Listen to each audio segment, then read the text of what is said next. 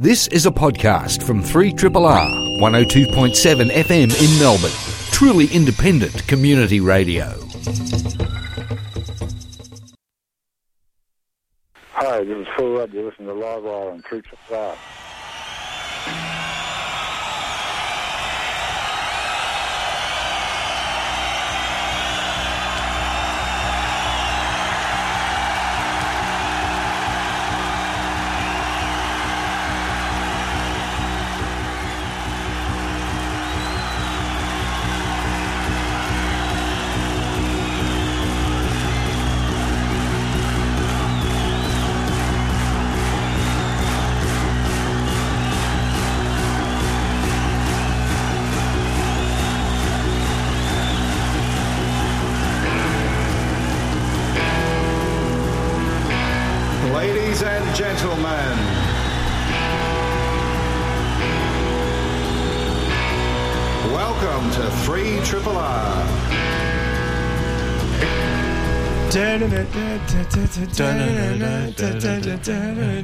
Okay, how, how well can we do the intro here, guys?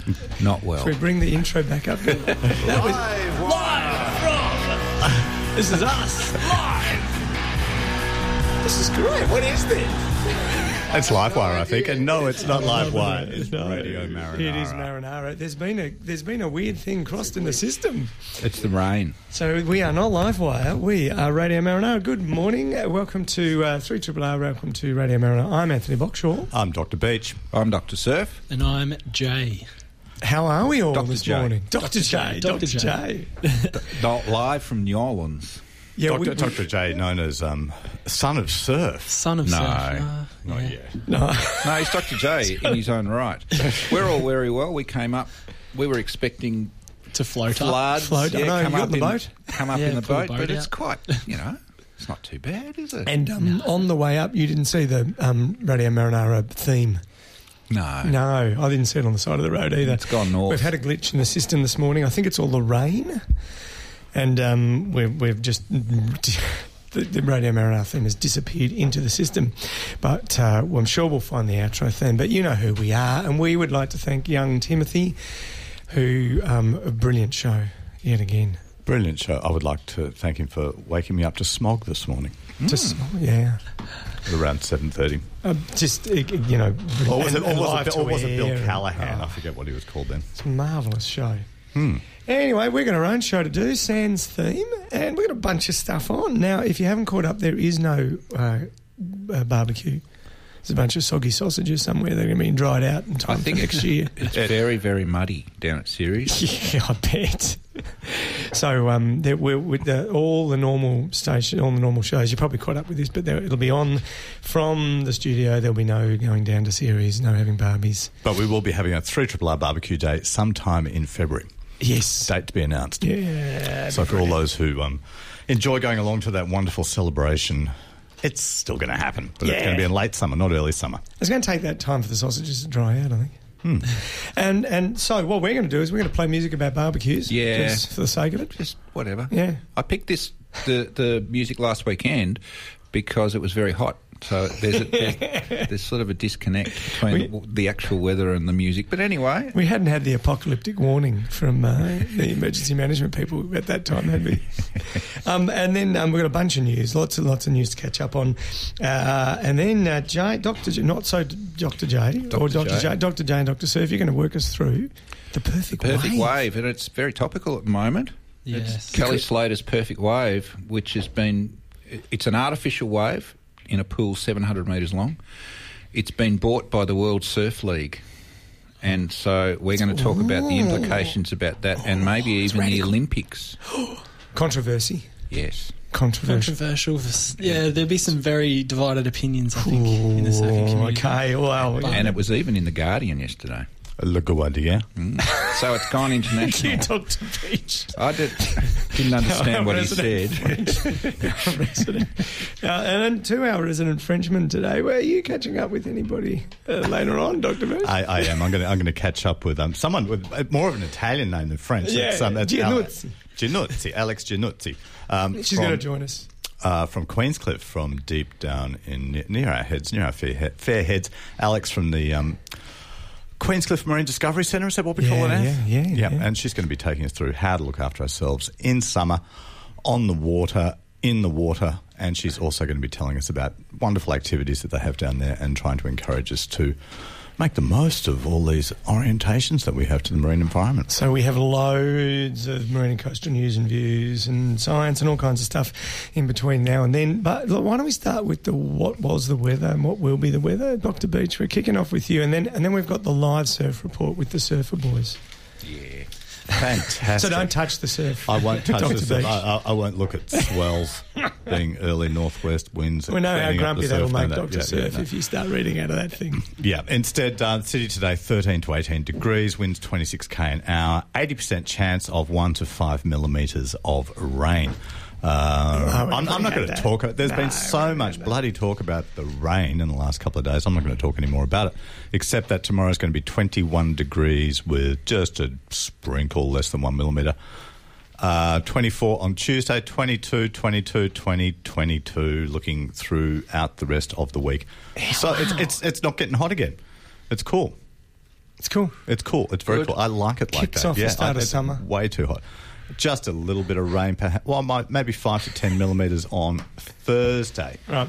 But it does behoove me to read out the tides. Oh, so tides. Yeah, yeah. at Lonnie Point Lonsdale, at the heads, it was a low tide at 5 a.m., which no one cares about now. But it's going to be high tide of 1.34 metres at 11.31 a.m. this morning.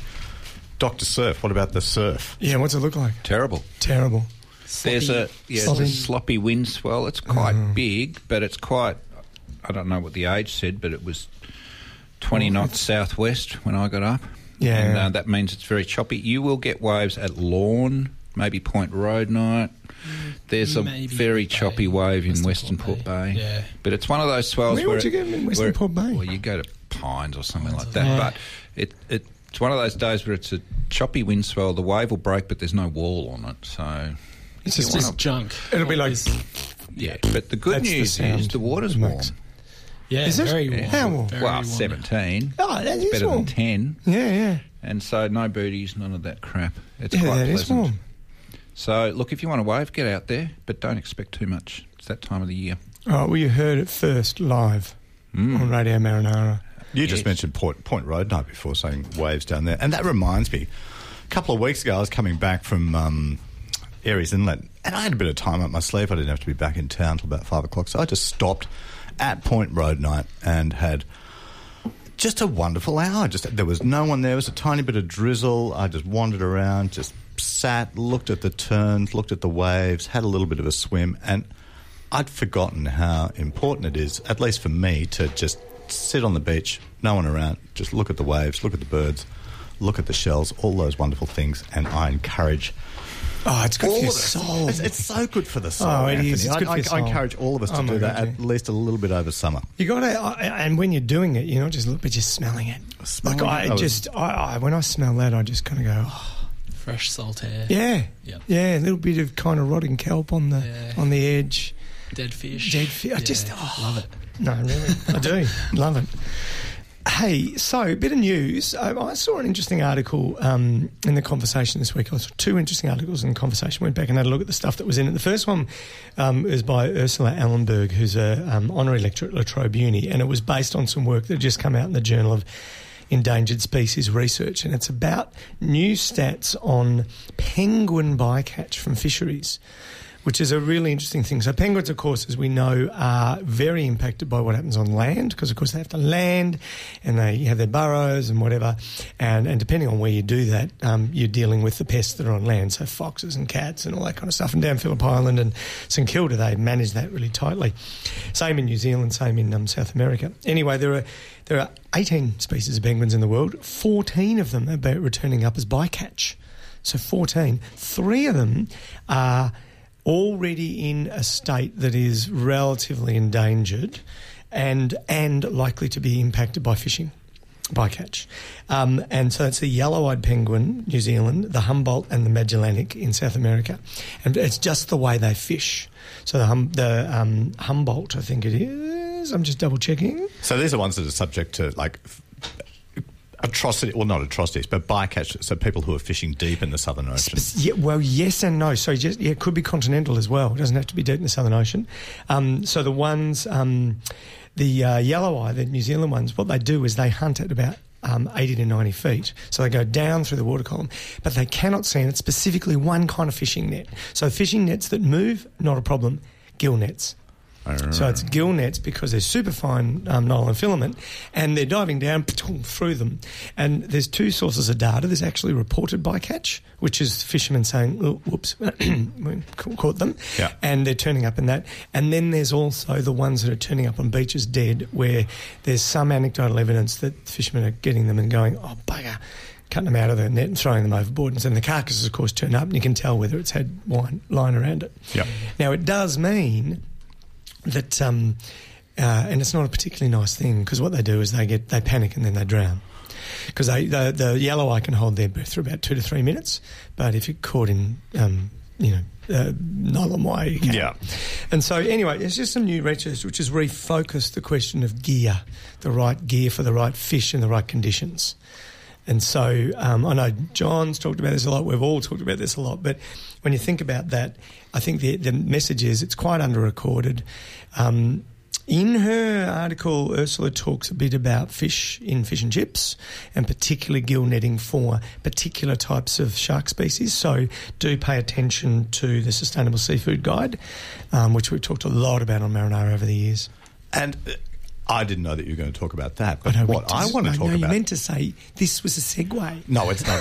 No, don't- we, we don't, we're not nearly as organised as that. But the article that I've got in front of me is Relates. North, it very Yes. much relates to fishing and to the damage that we see to the marine We, fauna. we, This we had the perfect opportunity to look really professional then, you know, with that. But I anyway. know I blew it. There's no way I could look perfectly professional. Um, the North Atlantic right whale faces extinction. North Atlantic right whale is the um, the most well studied of the whales, and the whales we might know. So, for example, the um, the humpback whale that we have going up our east coast and west coast, up and down. The numbers in those whales have increased over the past few decades since whaling has decreased. But the North Atlantic right whale, it appears that its numbers, after having come back to probably a peak of around 500 in perhaps 10 years ago, is now heading south again, as it were. The numbers, the numbers are decreasing. And this, Anthony, is because of fishing gear. Um, so they breed North Atlantic right whale. It can't on the- be gill nets. it's not gill nets. no, it, it, it, it's crab pots. It, it's Yeah, long line long lines. that Yeah. get caught up in the whales, and they can that can dramatically damage, you know, kill a lot of whales. And there's actually enough of it happening that whales are bycatch. That's right. Well, that they're not Goodness. that they're not bycatch. That the whales are drag are getting entangled in the nets. It's not killing them straight away, but it's Ah. really it, it, the power that they need to it generate like they expend like another Yeah, right. hundred percent of energy just dragging this thing around like lobster pots or nets, and they've had whales which have picked these up off Canada, off New England, so the top right hand side of North America. So that's where Yeah. they spend um, their summers feeding, and they breed off Florida in the winter. There's been a lot of, um, in the past couple of decades, a lot of control about fishing nets for this reason in the um, in the breeding areas down near Florida, but there hasn't been so much attention to it up in the northern climes where they go to feed in summer. So people are looking at it. There's now people are very worried. The um, breeding it turns out that North Atlantic right whale females are breeding every nine years instead of three years. Numbers are decreasing. Because of the energy loss. Yeah, this is what they're putting it down to. No. There's an article by Elizabeth Pennisi in Science, which appeared on the 10th of November. This is all from the res- it's all what's coming out in a um, in a conference that they had, and um, this is the, at the meeting for the Society for Marine Mammalogy last month in Halifax, in Canada. I mean, to draw these two things together, obviously, you know, if, if you're dying in the in the gear, the, the, that's that's bad you know, from an evolutionary perspective, you know. But the, it's these indirect effects that you're talking about there, Dr. Beach, that are probably having a bigger population impact. Well, I don't know whether it's bigger or less, but you know, than than the loss through actual bycatch and death. So those, you know, if you if you're tripling the time between breeding, then you are really potentially impacting that population. Yeah. Wow, that's that is a very interesting. I've got a completely different one. In fact, just to check, I'm Oh, yeah. going back and reading this again. It says yes, the females are having young just every nine years or more, compared with every three years in the 1980s. And that's at a population level, just so people are clear. That's not individual females. What they're saying is that within a population, the the, the, the females are just it's taking longer for breeding because that'll be an energy thing. Yeah. So they're mostly lobster and crab traps and also fishing gear from other How's types that? of fishing. Hey, I'm going to switch gears completely now and talk about um, this. You know, this thing that we've been talking about. Well, since the show started, actually. Um, in- 20 years ago. Yeah, yeah, 20, whatever, it was 21 now, isn't it? 20, isn't it? Yeah. You know, this is show number 928. Yes. anyway, I just thought I'd mention that. Um, anyway, back on show number one, two, three, and all through the other 927 of them, um, we've mentioned that thing called sea level rise. And climate change, we've been talking about it forever and ever and ever, and probably way before it became a major thing for lots of people to talk about. Anyway, I was kind of flicking through um, and, and came across some work by um, Patrick Nunn, who's a professor of geography at uh, University of Sunshine Coast, who works at, and I'm going Jay and I were trying to pronounce these words before, and Jay did it better than me. What's the island? Oh, you're going to have to show me the Pohnpei? Pohnpei. Yeah. Yeah, Pohnpei. Pohnpei. Yeah. Thank you. Pohnpei Island. Not micro- Pohnpei. Not Pohnpei. Pon. No, with an N. And the H is silent. Yes. Yeah, beautiful. Pohnpei, which is an island in Micronesia. And Micronesia, for those that don't know, is a bunch of islands that are kind of like southeast of the Philippines. So yeah, yeah. And and this was and for they appeared about Micronesia appeared about four thousand years ago.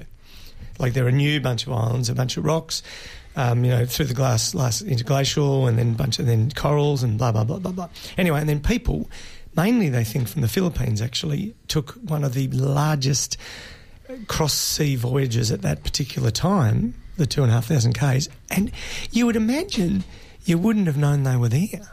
Anyway, they head off. Anyway, they found they settled them. You wouldn't- you wouldn't have known they the might- islands were no, there that you were going you to. been, so let's go. you know, off we go. Oh, two and a half thousand k's later. Oh, thank God for that, eh? Anyway, um, it's a bit like the you know the original Polynesians from coming across Yeah. from South America. But anyway, so um, this particular set of islands, and I'm going to get this one so wrong, but the Nalepenod, La, Nalepenod, Nalepenlod? Yeah, something like that, the Nalepenod, um, is a particular little island next to Pohnpei, and it was within the community, within the Micronesian history or Pohnpeian history, was a very important island because in the 1850s it was the place of a very huge battle between two rival kingdoms in, in Micronesia, the Kitti and then the Madaloenwa. I got that totally wrong, so I apologise to any Pohnpeian listeners. Madalone. Anyway, that two famous kingdoms. Anyway, big battle, and it, the reason why it was a kind of like it stands out in Pohnpeian memory is because it was the first battle in Pohnpeian history to involve European sailor mercenaries. And you should look this up, but they're called beachcombers, and they were a bunch of sailor mercenaries that changed. We should do a thing on This, these. this- this is the true meaning of beachcombers. Yeah, yeah. this. They were called beachcombers, and what they did was they went around and fought for various native groups around the Pacific against other various native groups. And it was this thing, basically a bunch of ex-pirates and sailor It mercenaries. sounds like Game of Thrones. it really Like is, Second yeah. Sons. It's it's amazing. Pick, picking up a bit of coin, knocking off other Be- pretty much, yeah, just helping each other fight their battles. There's a movie in that. Ah, I know. I should, we should get we should get Jeff onto that. There's bound to have been one. Yeah. In the 1920s. Yeah. With some anyway. Anyway, the beachcombers were part of this one. It was the first one in Pohnpeian history. They brought in the beachcombers, and what the beachcombers did was they brought in their own weapons. So this stands out in Pohnpeian history as a kind of a, a, a turning of the tide of Pohnpeian history. Anyway, big in oral history, the island's gone. Well, Already. it's, it's been Gone. submerged. Been submerged. Yep. So Micronesia, because of climate change, because of sea level rise, Micronesia, the sea, just the where it is and the shape of the globe, it's the sea level is rising at two to three times the global average. Okay, so global mean sea level rise uh, by 2100 is 80 centimetres. So around here in Pohnpei, that will be two to three times that. So 1.6 to 2.4 metres. But this is gone But already. this is already gone. How big was it? Oh, it wasn't huge. I mean, I'm just looking at the size of it. It's probably half a k. Okay. You know, I mean, it was a it was a little kind of coral atoll. We'd had proper coconut trees, And and, did a- it have It was big enough to have a battle. Were there people on it? Yeah. So where have they gone? Well, they'd, they'd moved to the main island of Pohnpei a little while ago when it started getting a bit wet.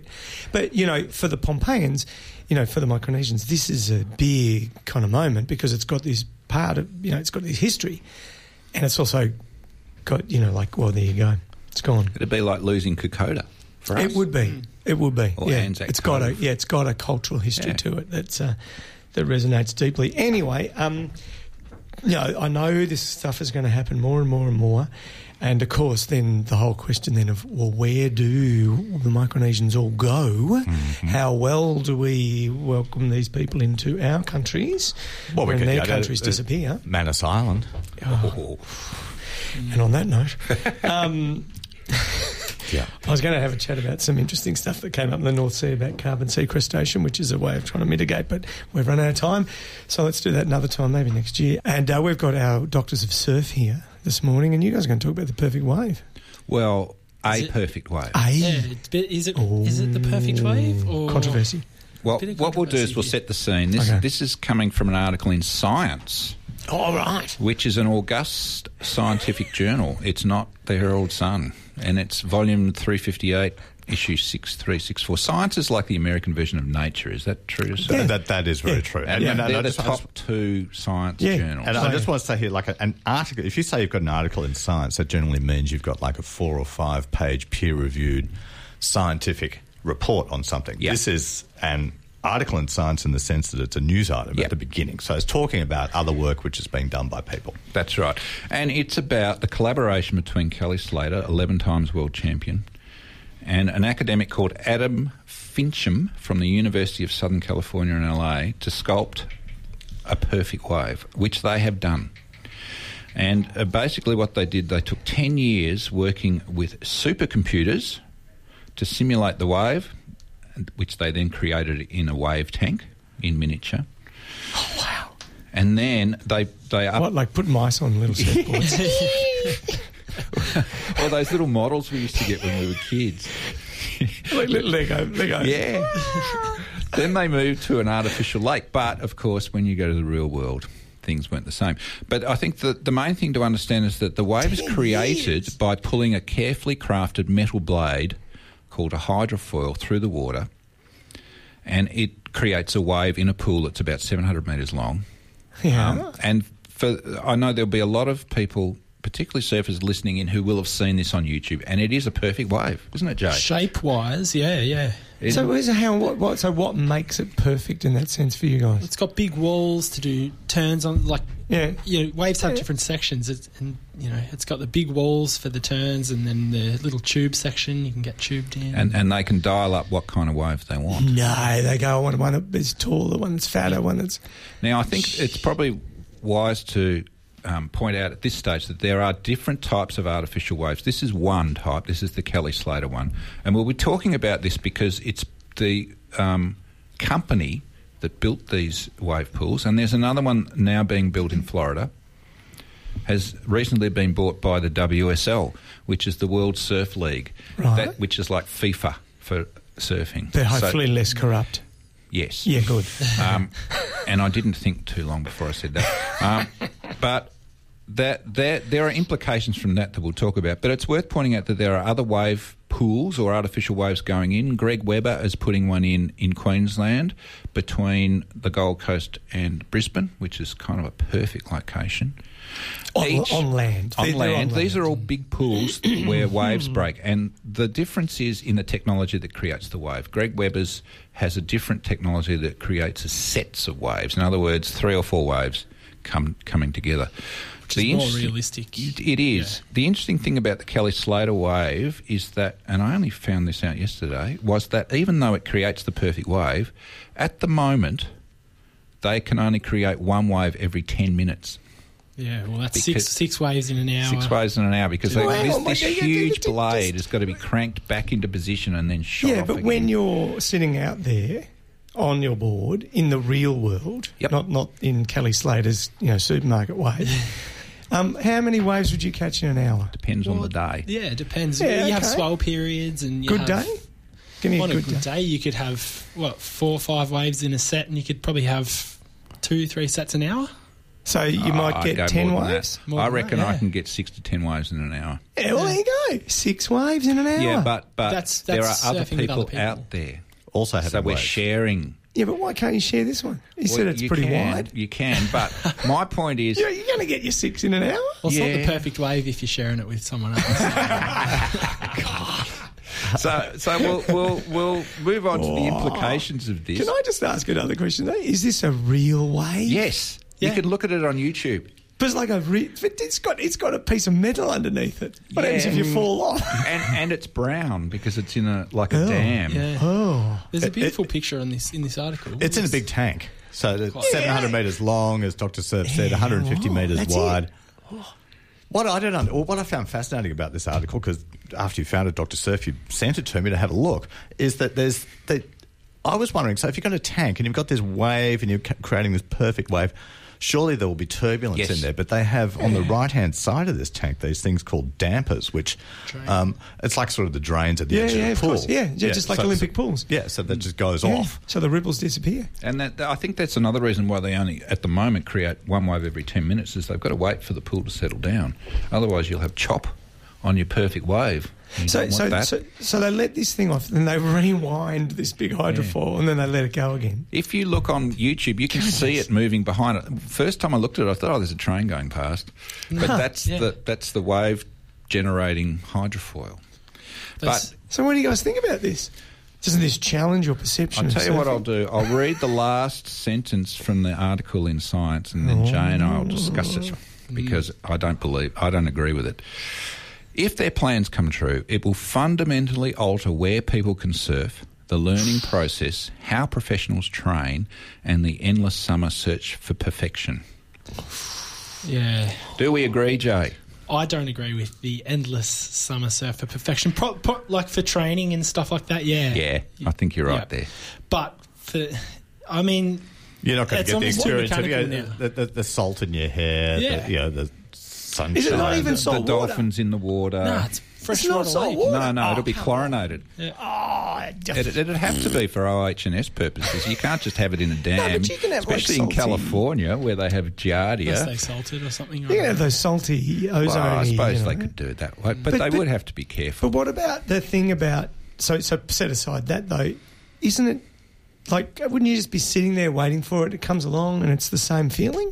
Yeah, but I think the point that needs to be made is that now that WSL have bought this technology, they bought it specifically for, for, professional contests, and the first one has been announced. It will be next year. Gee, that'll be a long contest. And so they're dropping out a contest at Trestles, which is in California. They've also dropped out a contest at Cloudbreak, which is a bit controversial, Oh, but wow. they say it's because of lack of, profe- uh, of support so they, politically. and they're going to go inland. And they're going to go inland to Kelly Slater's wave pool in, I think it's near Lompoc or somewhere. Yeah, which yeah, oh. anyone who used to Oh, um, watch Roger Ramjet will know where Lompoc Yeah, is. or who's been and, and they're going to hold it's, it it's there. 100, 150k inland from yeah, LA. yeah, yeah. and it's also Lompoc's not that interesting. No. it's it's like big flat. Unless you Well, like hang on, there's a big- artichokes. Well, there's a big lots of artichokes. Well, there. there's also a big quarry full of diatomaceous earth, Yes, sir. diatoms, which brings us back to phytoplankton, which is what we need to do all of the time. you live in a very small, strange anyway, that's the, and the other thing I will point out is that there's now talk. There's always been talk about introducing surfing into the Olympics. yeah, So now, if you put It your thinking cap Olympics. on, it was in last time. well. There, there, it's, it's no, I don't think so. But it's oh, going to be introduced thought as a demonstration sport. Oh, that's right. Next time. and Japan. I- it may well have been put in as a demonstration sport, but they're going to look at putting it in as a proper sport. Yeah. And this, I believe, this technology will allow them to do that. But hang on, it's going to be Why? incredibly long competition. Like, because Yeah. you've got to wind the thing back and let it go. I'm hopeful that they'll they'll reduce the number of. Do they need Or the increase. Olympics though? Well, there's Do you always been a group of people in America that like to make money Yeah. who want it in the Olympics. That's true. So I is it suppose it's gonna- all about the the, the Well. If it goes in the Olympics, will it be like golf? You know, we- you know when they put golf in the Olympics and like none of them turned up because they had better things to do on the on the normal golf I almost feel like it probably Could. be. Yeah. and they were just like, "Oh, I'm not going there. I'm going to do this one." Yeah. And tennis, like tennis, they all didn't turn up either. They were just like, "No, I've got a better tournament to be at." But I guess I guess the, the, the Olympic thing is driven by the fact that this will give you consistency with the wave, and Yes. so you will therefore You be able to Oh my really really compare no. between different. And, and you don't have to worry. Look, for example, There's a competition in Hawaii about to start. That's the last competition for the men's surfing championship, and, and they but they, they have a two week period because they're not sure when the waves are going to come. Yeah, yeah. It's funny. So if you're like running an. Olympics, an Olympics, how long does Olympics last for? Two Ah, weeks. ten days or something. Yeah, You have to be No, pretty sure you're going to get waves. Yeah. And so I, and this is my opinion. I'm not basing this on anything other than the fact that I've thought about it. Is that I reckon that this will happen. Mark my Yeah, words. But, but look, I'm no, but banging they the do. desk. They do. Uh, he's banging the desk. He is. He's banging the desk. We've got him wound up. The um, they do that with yachting though. I mean, the Olympics has yachting, and yachting needs that other stuff, wind. Yeah, you know. So true. I, I, I, I don't know. I don't can- think it's the end of the world. I the, think the pool cancels out the whole like as a surfer surfing in the ocean you're sort of waiting for Yeah. the conditions everything to line up like swell direction wind direction wind power swell power yeah, all and it sort of takes stuff. it And takes isn't away. that the point? Like, isn't it the whole point? Like that, if, if you're in a comp, then it's part of your reading of the environment that is your your expertise. wave knowledge, and it Yeah. takes away your paddling Yeah. power because if you're a superior paddler, Yeah, you just sit there and- yeah. So yeah, there are a lot of um, arguments So it means it. that someone like me could get up on that wave and do a thing that I couldn't use the word for because I don't know what were, it is. talk- they were talking about even doing um, like this wave was going to create room for maneuvers that wouldn't otherwise be possible out in the ocean like a loop to loop in a barrel so Goodness me. you know Yeah, and and so I believe Is it the end of the world as no, we know no, it? no. We'll still surf as we always have, but this will be a, a sideline. It'll be like Formula One. Uh, when I mean, when we buy cars, we don't buy Formula Ones, and we don't drive them on tracks. It'll be the same thing. And before we wind up, I've Yeah. just got to say congratulations to Tyler Wright, who just won the women's Yes. world championship for the second year in a row. An That's. Australian Good on him. surfer. Well Well, done. done. Good on you. Sensational. That's that's us for the year. Can, can, can, I have a minute just on, on the back on the perfect wave? Certainly. One of the one of the really interesting things about this for me is that they used to model waves in t- kind of miniature. Like imagine the Thunderbirds. You're watching the Thunderbirds. Yeah. You've got everything in miniature, and so people in labs could model those perfect waves. This is the first time this dude has actually someone's done it On a massive scale. on, on a yeah, yeah. normal scale. So kind of hats Oh, off to him. it's really cool. It's, it's a really good science in this. It's fantastic. So my PhD involved using flow tanks, using hydrodynamics, and I'm just thinking if I had had a tank this big, I could have done a whole lot of different stuff. And that was all, of course, because we were going to have barbecue day, day today, but it's been um, postponed until February at the um, towards the end of summer.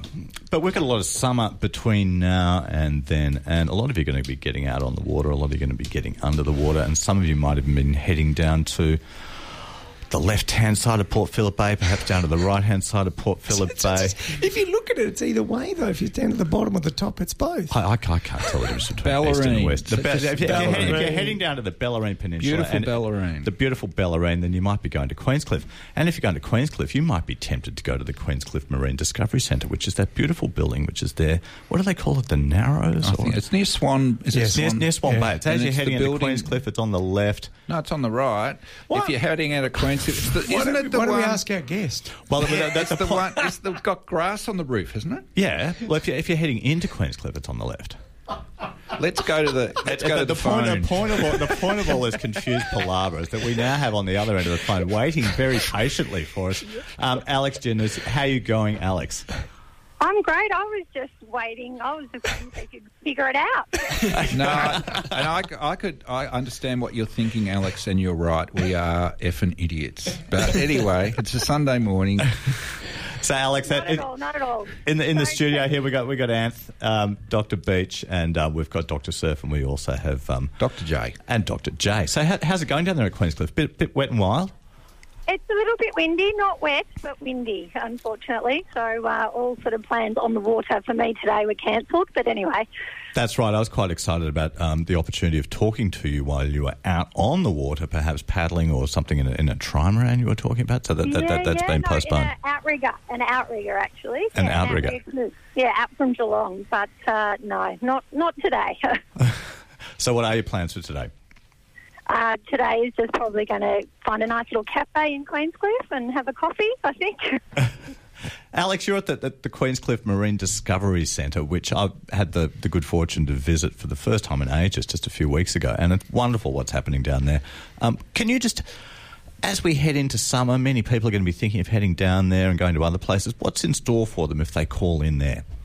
Sure. So the centre's going to be open for our holiday program. So we're not open throughout the year just for kind of walk-in visitors, unfortunately, because we're quite busy with school groups. So that's our, our kind of main clientele throughout the year. But in the holidays, we do put on a, a school holiday program. And this coming summer, so starting on the 2nd of January, we're going to have a whole bunch of activities that get people on, in, and around the water. And uh, so activities like, you know, getting out on a boat or um, going fishing or possibly um, canoeing, snorkeling, rock pool rambling, anything to do with getting people out into their environment and their backyard for a lot of people that uh, and their backyard that they might not know a lot about.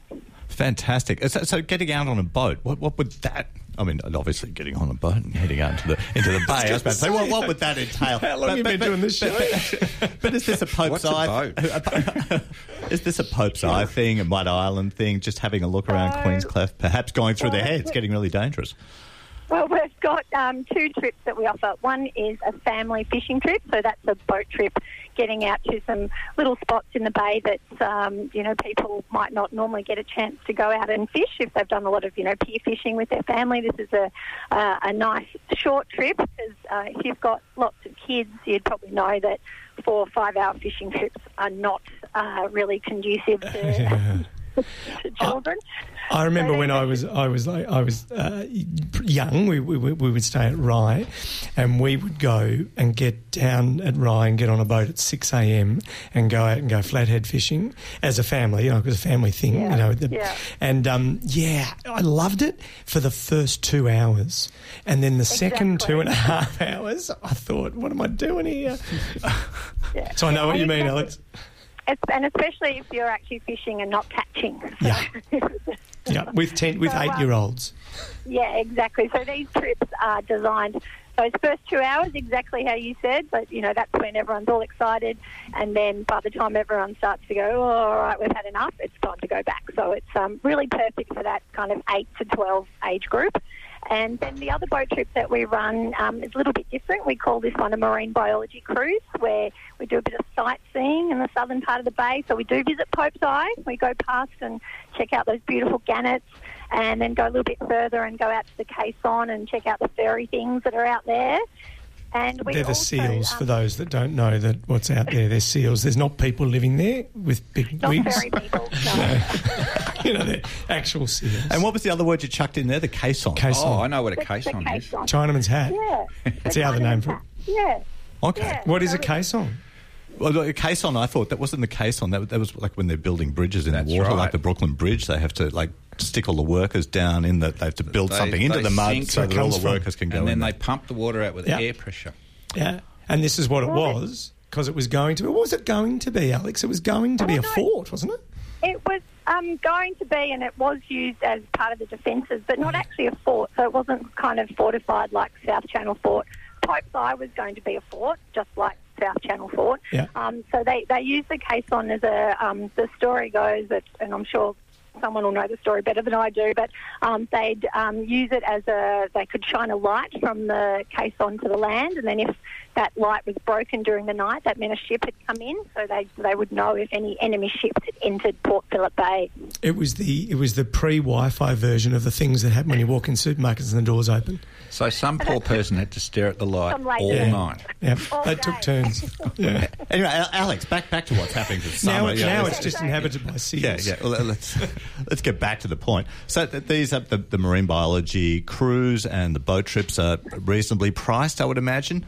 You're not, you're not, you're not going to be gouging people for you know, turning them upside down, shaking every last penny out of their pocket.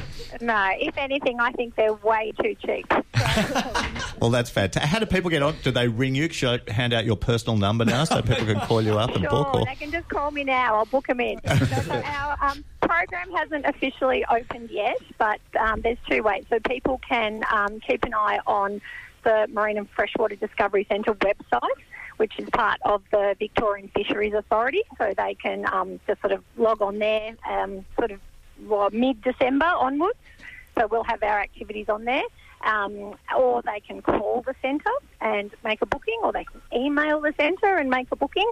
um, but they, they don't actually open until mid-December, so we won't be taking any bookings until then. And it's pretty much first, you know, first call, first booking in.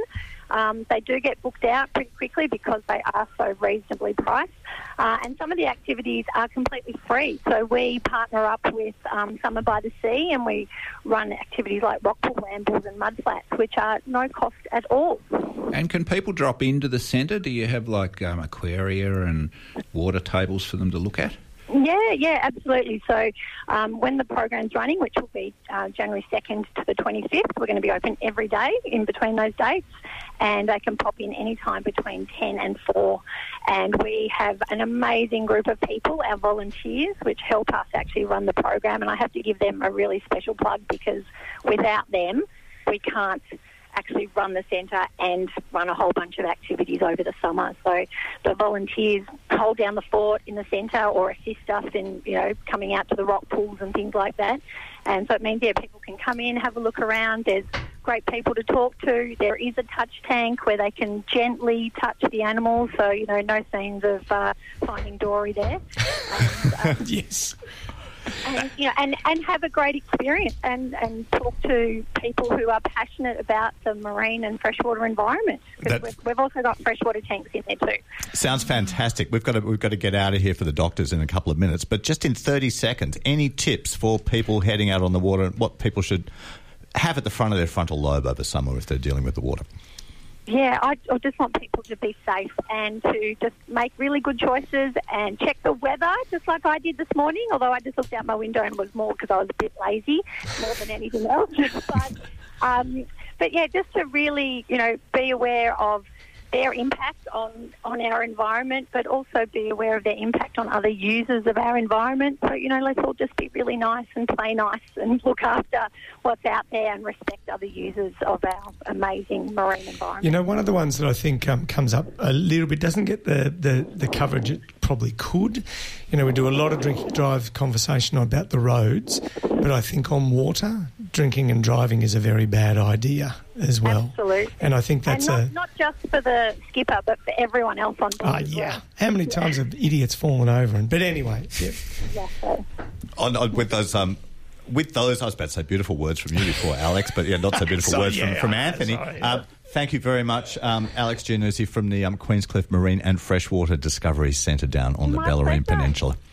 yeah, hope to see you over summer. Uh, sure, well, thanks, Alex. See ya. Thank See you. ya. Bye. it's a great place down there at Queenscliff. So head on down. It's got the um, the grass on the roof as you're heading into Queenscliff on the left hand side. What have I done? I don't know. we, we, We are really we, having. we've got we've got about thirty seconds left of Radio Marinara here, and um, we're going to wrap it up without our outro by the sounds of we it. are having right. amazing amounts of um, Computer confusion here. computer confusion. See what happens when you rely on technology. Yeah, I'm going to try that again. Let me try that again.